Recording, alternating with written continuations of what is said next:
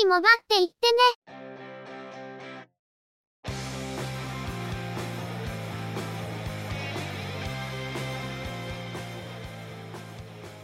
この番組は、モバイル通信に関する技術や業界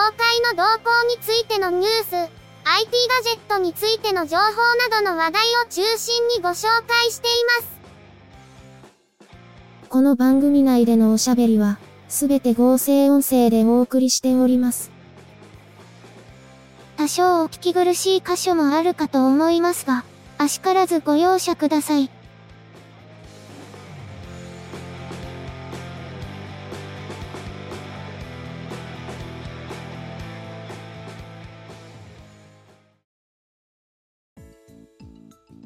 今週もゆくもばのスタートです。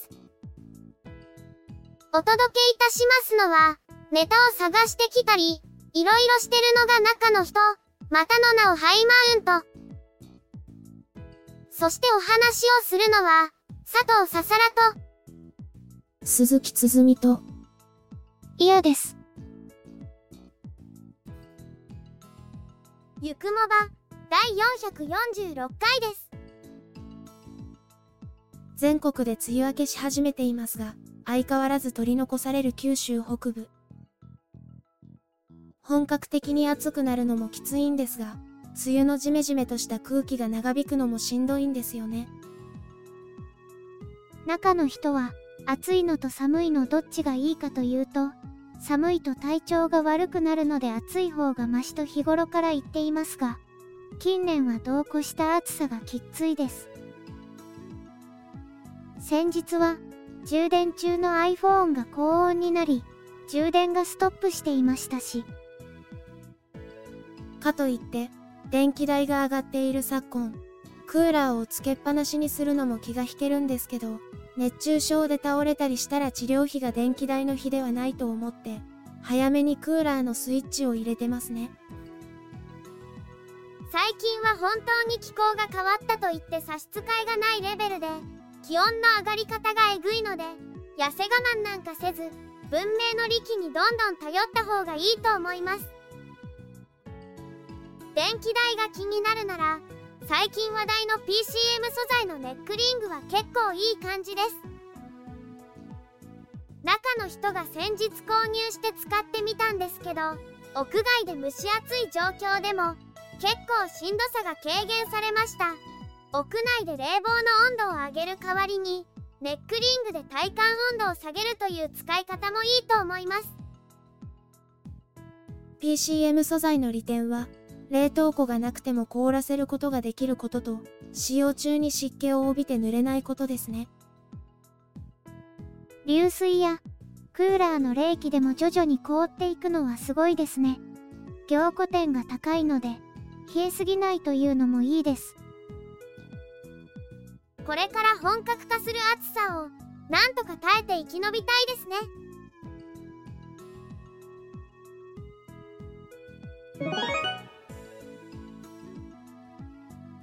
それでは今回のニュースです。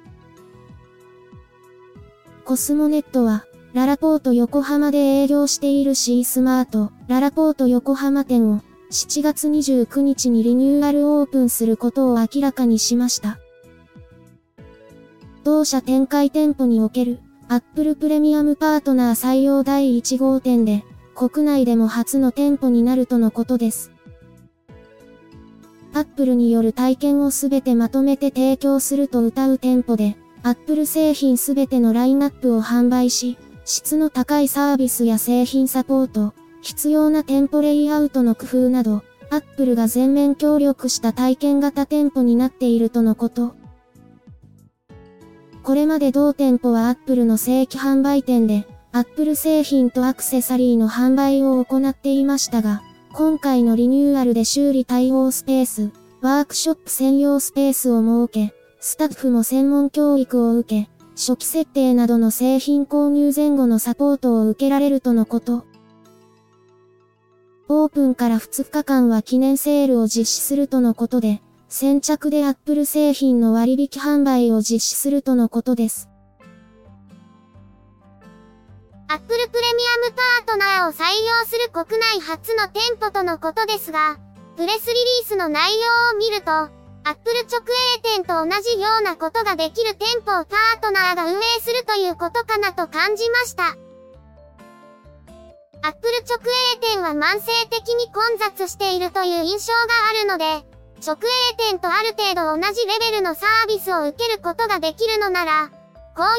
店舗が増えてくれた方がいいなと思います。しかし一方で、これまでも正規販売店、正規修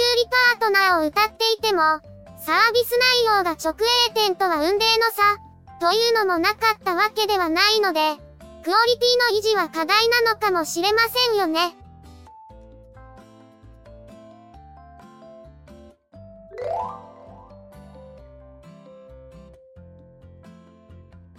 ASUS はゲーミングスマートフォン ROG Phone 7と ROG Phone 7 Ultimate を7月21日に発売することを明らかにしました。プロセッサに Snapdragon 8 Gen 2を採用。冷却性能の向上も相まって長時間のゲームでも快適にプレイできるとしています。ディスプレイは 6.78 インチの有機EL で、リフレッシュレートはゲームやシーンに合わせて60、90、120、144、165Hz に調整されるとのこと。タッチサンプリングレートは 720Hz、タッチレイテンシは23ミリ秒、最大輝度は15002と、オート SDR、HDR をサポート。メモリーとストレージの組み合わせは、ROG Phone 7は 12GB、256GB モデルと、16GB、512GB モデルの2種類。ROG Phone 7 Ultimate は 16GB、512GB の1種類。アウトカメラは、広角5000万画素、超広角1300万画素、マクロ500万画素のトリプルカメラ。インカメラは3200万画素。ROG Phone 7は背面表示機能として、LED のオーラライトとオーラグローを搭載。ROG Phone 7 Ultimate は、2インチ有機 EL の ROG Vision を搭載します。別売りの冷却アタッチメント、エアロアクティブクーラー7を使うと、冷却性能をさらに強化でき、ROG Phone 7 Ultimate では外気を本体内部まで取り込むことができるため、さらに冷却効果の向上が期待できるとのことです。また、先代モデルである ROG Phone 6シリーズは、7月19日に価格を改定、それぞれ2万円値下げしたとのことです。動きの激しいゲームをするユーザーにとっては、このクラスのハイエンドモデルでないと勝負にならないと聞きますが、最近はハイエンドモデル全体が高額になっているせいで、ゲーミングモデルだから割高、という感じは薄れてきました。かつて国産スマートフォンは使っていて発滅することが叩かれまくった時代もありますが、ゲーミングスマートフォンは発滅することが当たり前で、そのために冷却性能が強化されていたり、外部冷却用アクセサリーが販売されているので、変われば変わるものだなと感じます。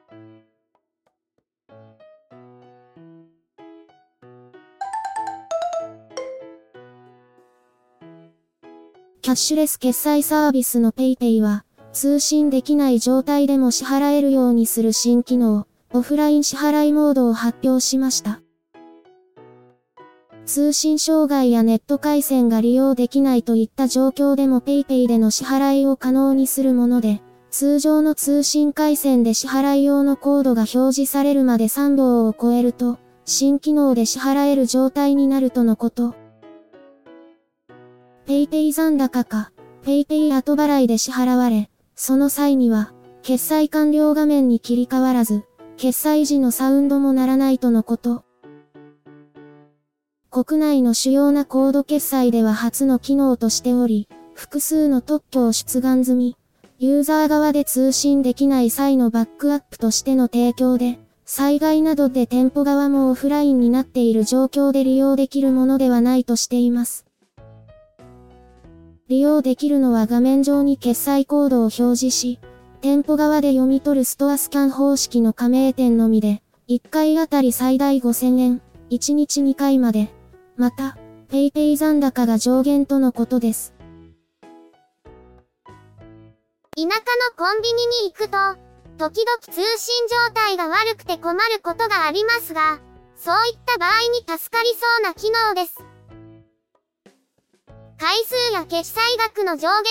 設けているのは不正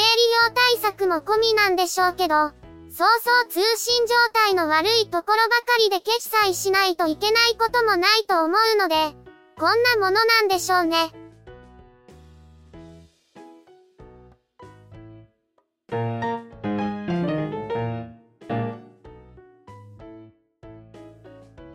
楽天モバイルは、Google のスマートフォン、Pixel シリーズにおいて、同社のネットワークが利用しづらい事象が発生していることを明らかにしました。Pixel 6シリーズ、Pixel 7シリーズで、端末の有線ネットワークの種類の設定を 5G にしていると、楽天モバイルのネットワークに接続しづらくなるとのことで、この設定を 4G にすることで回避できるとのこと。同社では事象の解消に向けて対応を進めているとしています。ちなみに、Pixel シリーズは楽天モバイルでの取り扱いはありません。楽天モバイルの 5G はつながりにくいとか、接続が不安定という話を時々聞くんですが、パラメータの調整中という感じなんでしょうか。暫定対策として、5G での接続を諦めて 4G 接続であれば利用できるとのことではありますが、早くこの状態を解消してもらいたいものです。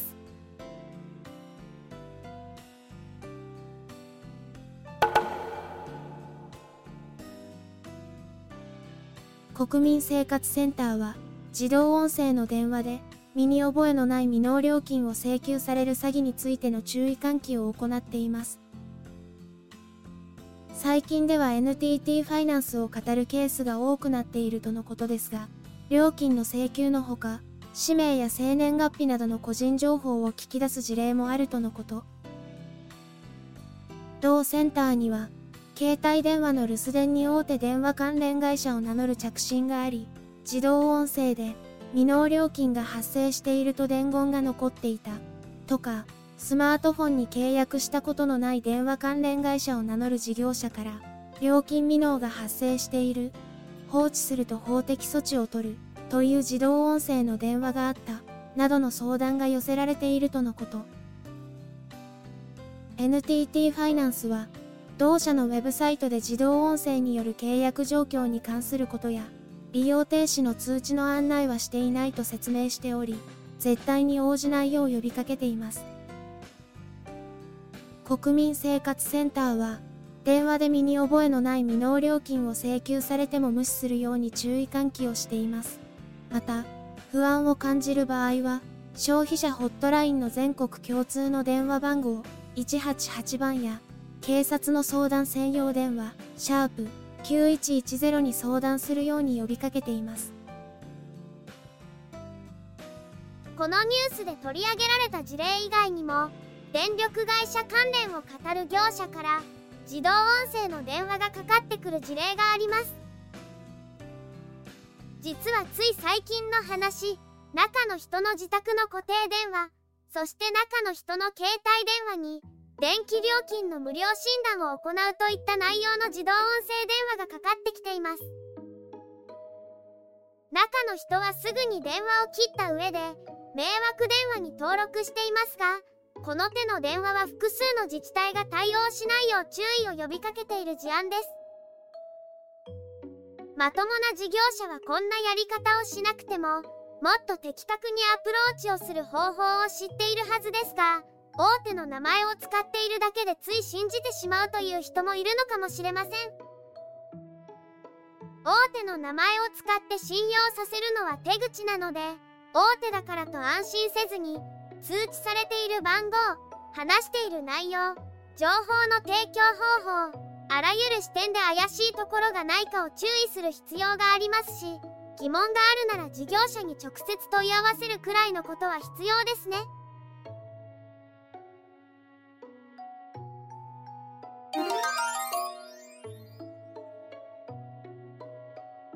NTT ドコモとソフトバンクは Google の折りたたみスマートフォン Pixel Fold の発売日を7月31日と発表していましたが、前倒して7月27日に発売することを明らかにしました。 Pixel Fold についてはソフトバンクが6月末、 NTT ドコモが7月18日発売日を7月31日とする旨を発表していましたが、7月19日に KDDI が7月27日発売の方針を明らかにしました。これを受ける形で、ドコモとソフトバンクは日程を繰り上げて7月27日発売に改めた模様です。Pixel Fold は Google 初となる折りたたみ型のスマートフォンで、プロセッサは Pixel 7シリーズと同様に Tensor G2 を搭載。カバーディスプレイは 5.8 インチ、メインディスプレイは開くと 7.6 インチとのことです。フォルダブルタイプのスマートフォンはどれも結構高額ですが、例に漏れず Pixel Fold もびっくりする金額です。7月末発売ということで3キャリア横並びかと思いきや、KDDI が一足早く発売を発表したため、結局そこに横並びになる展開ですが、前倒しをするほど購入者が殺到するのかなという疑問がなきにしもあらずです。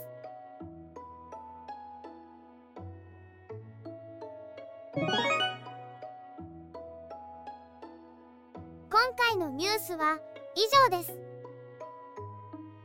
今回試験的にニュースの一部をチェビオ AI でお送りしました。第450回まで、この感じでやってみようかと思っています。それはそれとして、Android を運用に再び加えて以来、いろいろ調べていますが、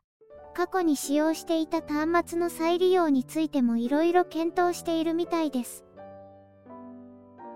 Android 5.0 から 6.0 の世代と 9.0 の世代の端末が多いので、今からだと再利用が厳しいものばかりなんですよね。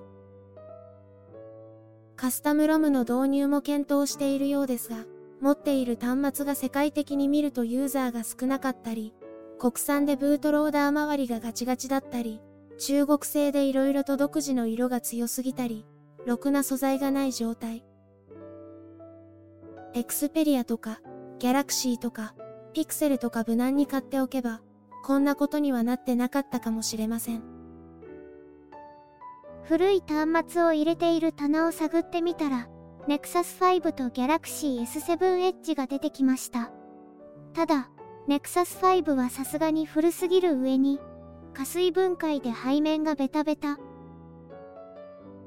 ギャラクシーはいろいろと触ってみたんですが、危うく分鎮にするところでした。幸い、元に戻す方法を見つけて、作業前の状態になんとか戻すことができました。いじり壊しにならなくてよかったです。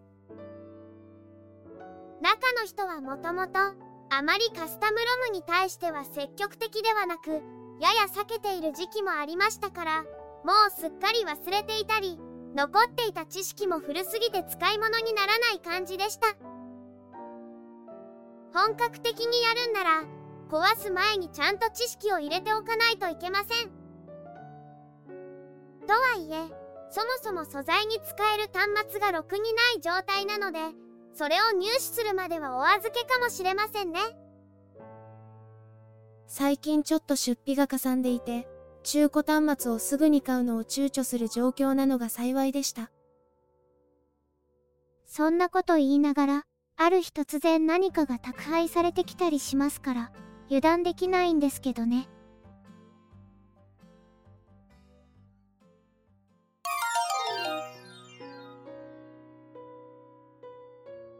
今週のゆくもばは、そろそろお別れです。ゆくもばへのご意見やご感想、その他何かコメントしたいことがありましたら、ぜひ遠慮なくお寄せください。Apple Podcast へのレビュー投稿、ブログへのコメント、メールフォームからの投稿、Twitter でハッシュタグ、#YUKUMOBA をつけたツイートなど、送りやすい方法でお気軽にいただければと思っています。ハッシュタグはアルファベット小文字。日本語ハッシュタグは使用していませんのでご注意ください。他にも Facebook ページや Discord サーバを運用しており、こちらでのコメントも歓迎します。詳細は Twitter アカウントをご参照いただければ幸いです。いただきましたコメントは、おおよそ月末をめどにしてご紹介させていただいています。また、ゆくもばで過去に配信していたものの再配信、ゆくもばアーカイブスを不定期で連続配信しています。お時間がありましたら、過去の振り返りとしてお聞きいただければ幸いです。では、今回はこれで失礼いたします。また次回、皆様のお耳にかかれますように。ゆっくりもばっていってね。ゆくもばは、チェビオ、クリエイティブスタジオを使って作成しています。番組作成にかかる一切を取り行うのは、中の一言ハイマウント。お話をしましたのは、佐藤ささら。鈴木つづみ。いや、でした。